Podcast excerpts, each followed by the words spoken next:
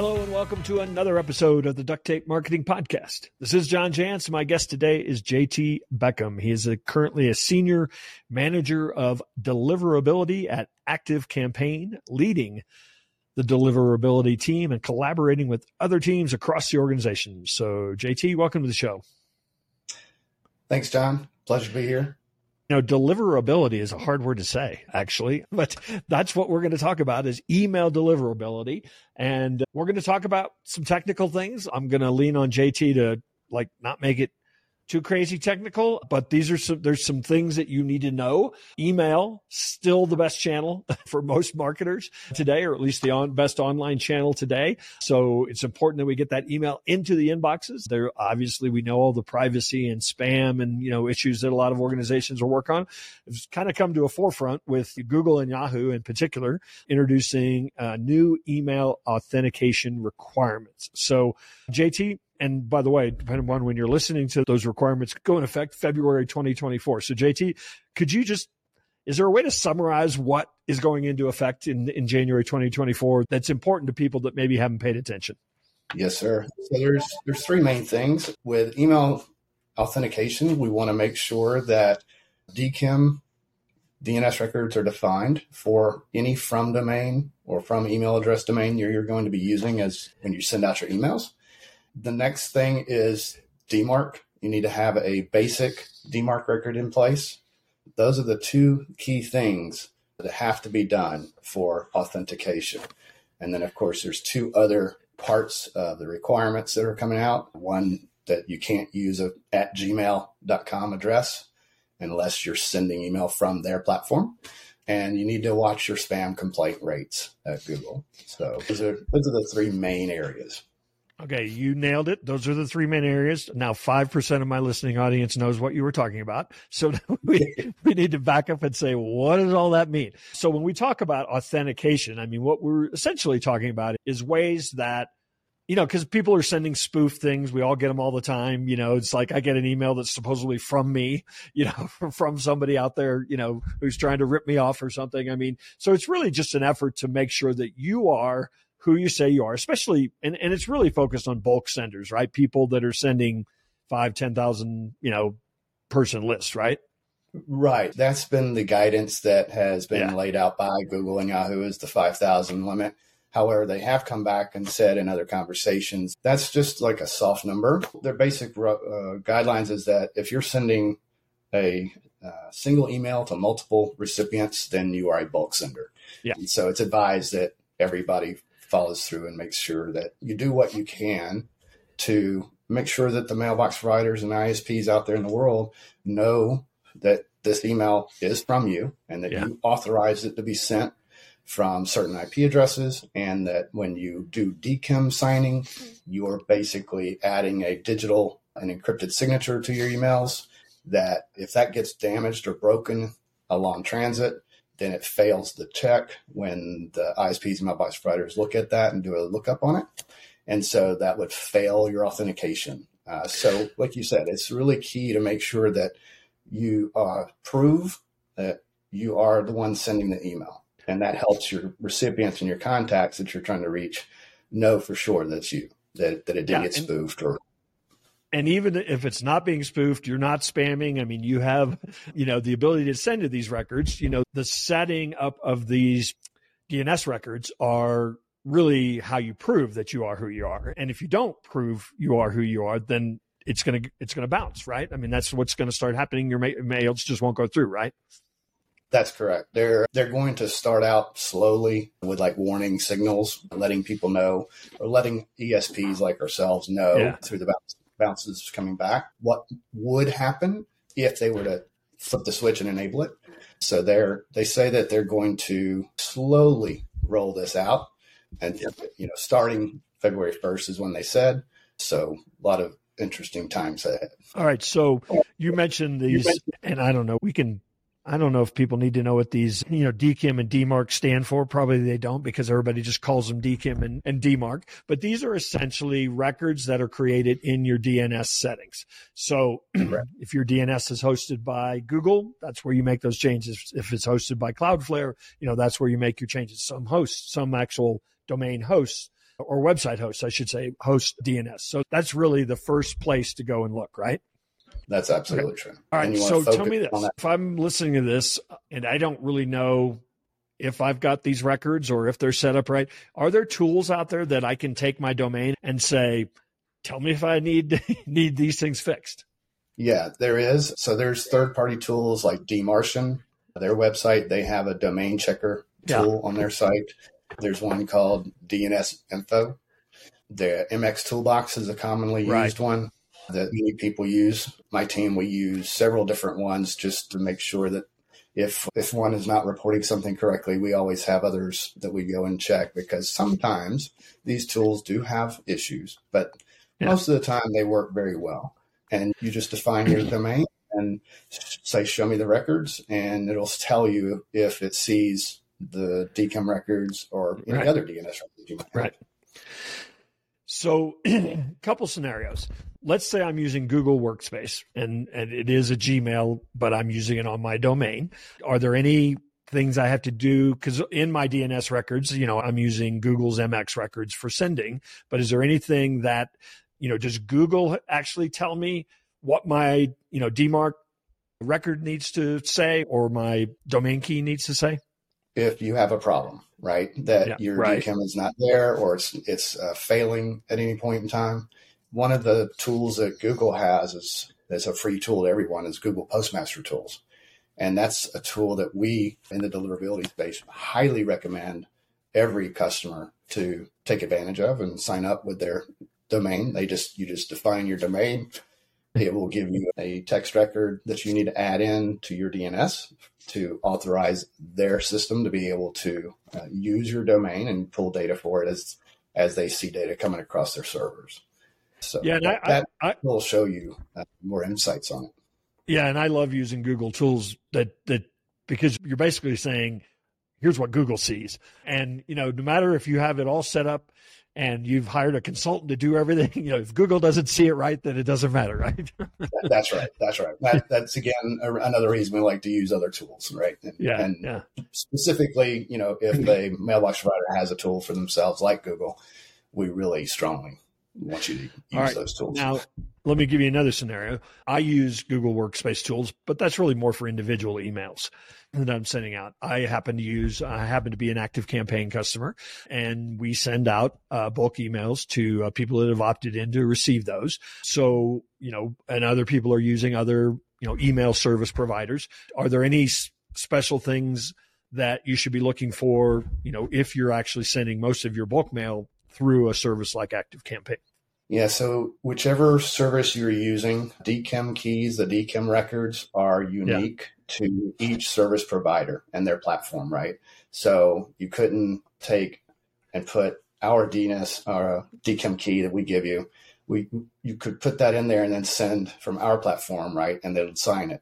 If you try to use that key and send it off of Google or another right. different SaaS solution, the DKIM's not going to work. It's not going to pass. It's specific, like I said, to the mailing infrastructure of the BSP that you're using.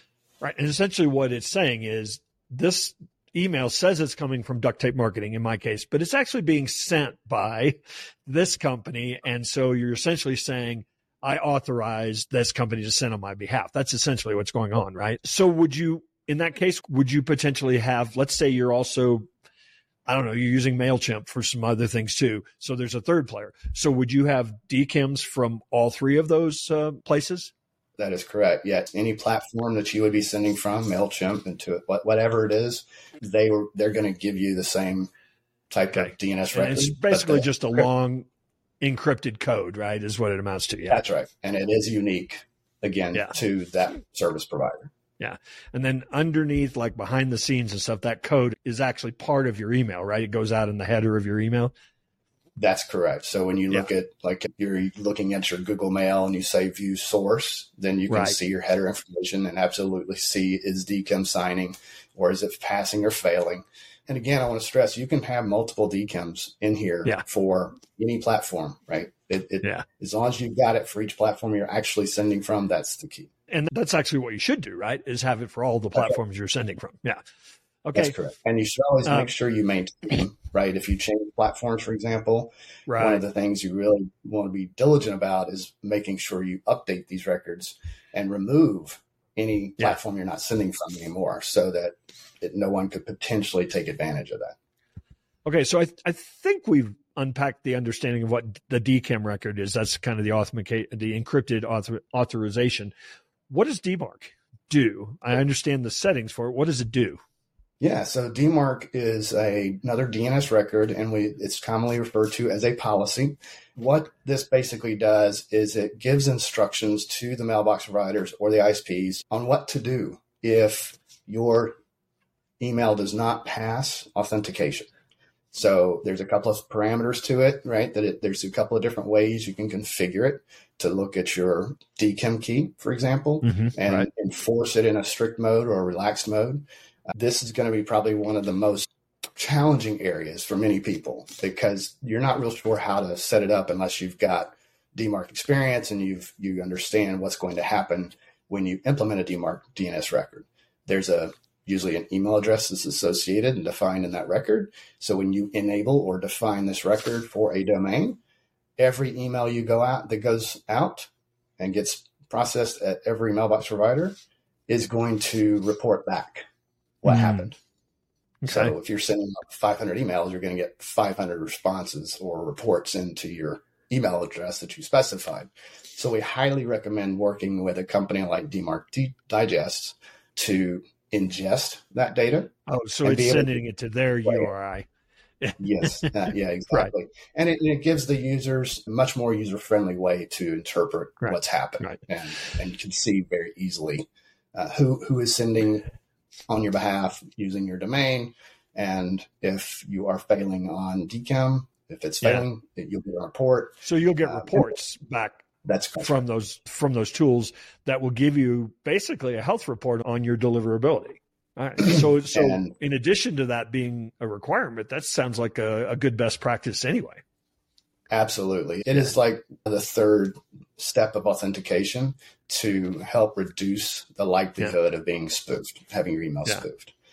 So, so where does one turn to, and maybe the answer is well, it depends, and that there are multiple places, but where does somebody turn to find out like what should be in those records? Because they, the, the, there's syntax and things like all kind of coding things that have to be done right. How does somebody yes. get that information? Yeah, the, the best site would be dmarc.org. That okay. is the main site that defines what DMARC is, every parameter about it, how it works. It should answer any and all questions you have. However, you may find that it, you might be better off working with a consultant that specializes yeah. in implementing DMARC. I've worked with several companies in the past that are very large with multiple brands under them. Their IT team gets involved and things like this. And putting a DMARC record in place in enforcement mode instead of reporting mode can be damaging if you don't do it correctly. Yeah, so we've had a client that did that, and all of a sudden nobody was getting email. yes, yes, I've seen that happen. Somebody yeah. thought that they were doing the record, setting the record up for their subdomain that they were using on yeah. their from addresses. In turn, but what actually happened was they implemented it for the root domain, and that caused major headaches for a very short period of time until they fixed it. All right. So if you're still with us, listeners, I'm getting ready to confuse you a little deeper. So we've been talking about DMARC, and one of the important parts of DMARC is it's going to check the DKIM to, you know, to see, you know, that's as part of its reporting. There's a sender policy framework, SPF is another element that's a record in DNS. We haven't talked about that yet, but is that part of this, these new requirements, or is that just a good best practice to have that set up for the right servers? So, great question. It is best practice to have that set up and defined. The SPF record is where you specify the IPs of the machines that are allowed to send your mail, right? So, right. most people will see like an include colon, you know, SPF underscore google.com or something right. to that effect. And again, you want to, you only have one SPF record for a domain. It's not like DKIM keys where you can have multiples. It's one record and you just have to add to it and update it. You just depend um, it with. Yeah, correct. And so yeah. DMARC does have an option, a parameter where you can say, look at the SPF record and make sure it's in a, make sure it passes. You can specify the DKIM, make sure it passes. You can say both of them have to pass. So it's a, you know, it, it can get complicated when you're trying to implement yeah. that. But yes, SPF best practices, always make sure you're diligent again on making sure it's updated uh, and doesn't have IPs or platforms defined that you're no longer sending yeah. from. That way you just, you're making sure, you, you know, nobody's potentially using your phone domain. Now, I'm guessing most certainly the bigger name, you know, ESPs, ActiveCampaign certainly uh, has this. I mean, I know when I set up my account, part of the setup was actually setting up these DNS records. And I suspect most people, most of their bulk email is being sent from somebody, you know, like an ActiveCampaign. Is that, you want to talk about a little bit about how you all view that's part of the onboarding, right? As far as you're concerned? That's correct. Uh, we we yeah. try to work very closely during the onboarding process to ensure that we help you get your account set up correctly. We we help you check your SPF, your DKIM, DMARC policies for you, and so it's critically important that we do this for so that you know you can get started right away. We commonly have in the industry what we call a custom mail server domain, and the custom right. mail server domain it allows you to brand your mail server that is sending the mail on your on, you know from our platform or any other platform so you might see an email come into your inbox that says you know from john via sent by or sent via right and yeah. then some unique name that doesn't make any sense and that's where the spf is checked uh, on yeah. your dmarc policy it's looking at that mail server's name and what that spf record looks like so many of the platforms like ours, we actually do this for you. We provide the SPF by default for that weird looking mail server name that's right, our right, name, right? It's our domain. Yeah. We do have the ability to help a customer set up a custom mail server domain and rebrand it. So then now your domain and your subdomains all are, uh, line up. And so when that SPF check is done through the DMARC policy, it will see, oh, okay, your SPF is there for your subdomain of your mail server that you're using. Yeah. Yeah. yeah. And, and, I know All subdomains right. and domains can get a little confusing too. So, yeah, we'll stick to just domains right now. The one other thing that's not a DNS record, um, but I, I'm understanding it to be highly recommended by at least Google, and that is to have unsubscribe in your header you know, a lot of for years, you know, people would bury it down at the very bottom, maybe make it even hard to find. It's kind of goofy because then people just hit spam. But talk a little bit about that. I'm, I'm not even calling it a requirement. I think they're just suggesting it as a deliverability element and maybe how you guys address that. Yes, sir. So what they're referring to is one click unsubscribe and it's, yeah. it has to be part of your header. We've had that as part of our platform for years. It, it is part of making sure your emails are RFC compliant. And so we want to make sure that everyone understands that it's it's usually already built in and usually your provider that you're using can tell you pretty easily yes we already do it for you or no here's how you need to enable it we this is a requirement it's buried okay. into the other parts of of the documents but they're not calling it out per se, other than yeah. you just have to make sure you're RFC compliant, and this yeah. is yeah, part of that. So, so when we talk about it in the header, I mean, it is still visible, but it's really, we've all probably seen those where you wanted to unsubscribe to something. It was right there, you know, almost in the subject line. And that's so that's what we're really talking about. And it's really, you're, I still see, I still get emails from people that don't have an unsubscribe anywhere, you know, which is just amazing. I mean, those people will probably get swatted down pretty quickly, won't they? So it's a good it's a good call out right there. So if you're doing transactional messaging where you know you you asked for a mail to be sent to you, like you you know password yeah. reset kind of thing, then those emails don't have to actually have an unsubscribe in it. Okay. It's it's actually not required. So huh. there are some types of emails you can send that will okay. not be looked at or won't be scrutinized in that manner. Okay. Right. But it is still a good practice, you know, to sure. put them in every communication you send out just to make it so people don't mark, you know, say this is spam. That's the worst yeah. thing we want. Yeah. We don't want that yeah, I mean, yeah, absolutely. Yeah. We want to make it easy as possible. Right. And some with the unsubscribe, there are some customers and users that would like to have like a preference center where you can choose yeah. which list you want right. to unsubscribe from. Right. Right. That is not filling fulfilling that requirement. Uh, In other yeah. words, you can still do it, but you have to have that one click unsubscribe so that you have it at the top of the email. And that and that unsubscribes from any list, right? Yeah. Yes. Okay, so so let's end up by let's end this by scaring people. What happens if I just go, ah, that seems really hard. I'm not going to do it. What's what's going to happen to you know, let's say by summer if you just ignore this? So if you ignore it, you are most likely going to start seeing most, if not all, of your emails bounce and not yeah. be delivered. You, if you have your DMARC record in place by chance, you're, you're going to start getting flooded with a lot of failures, right? Yeah. But the bounce messages will be very clear that come mm-hmm. back to your provider. They can see, we can look at the SYN logs and see the messaging and say, yep, you are bouncing because you don't have DKIM implemented, you don't have SPF implemented, you haven't done anything. Yeah. So, you know, you're going to see a major impact, uh, especially Google and Yahoo. But we also know other mailbox providers are going to follow yeah. this example. Well, and I suspect you start having 50% bounce rates, your your ESP is going to, or somebody's going to start blacklisting your domain period, right? That's right. And yeah. ActiveCampaign, we actually have automated systems in place. So we monitor that across all accounts. And if an account hits a certain threshold on their bounce rates for a particular campaign, we actually have a compliance team that will reach out proactively and say, hey, by the way, we've observed your bounce yeah. rate went a little higher than we were expecting. You know, let's have a chat and figure out what's going on and see how we can help you uh, recover from that. Because well, this, also has a risk of, if you don't do anything, of damaging your domain reputation, yeah, which ultimately hinders your ability to deliver email.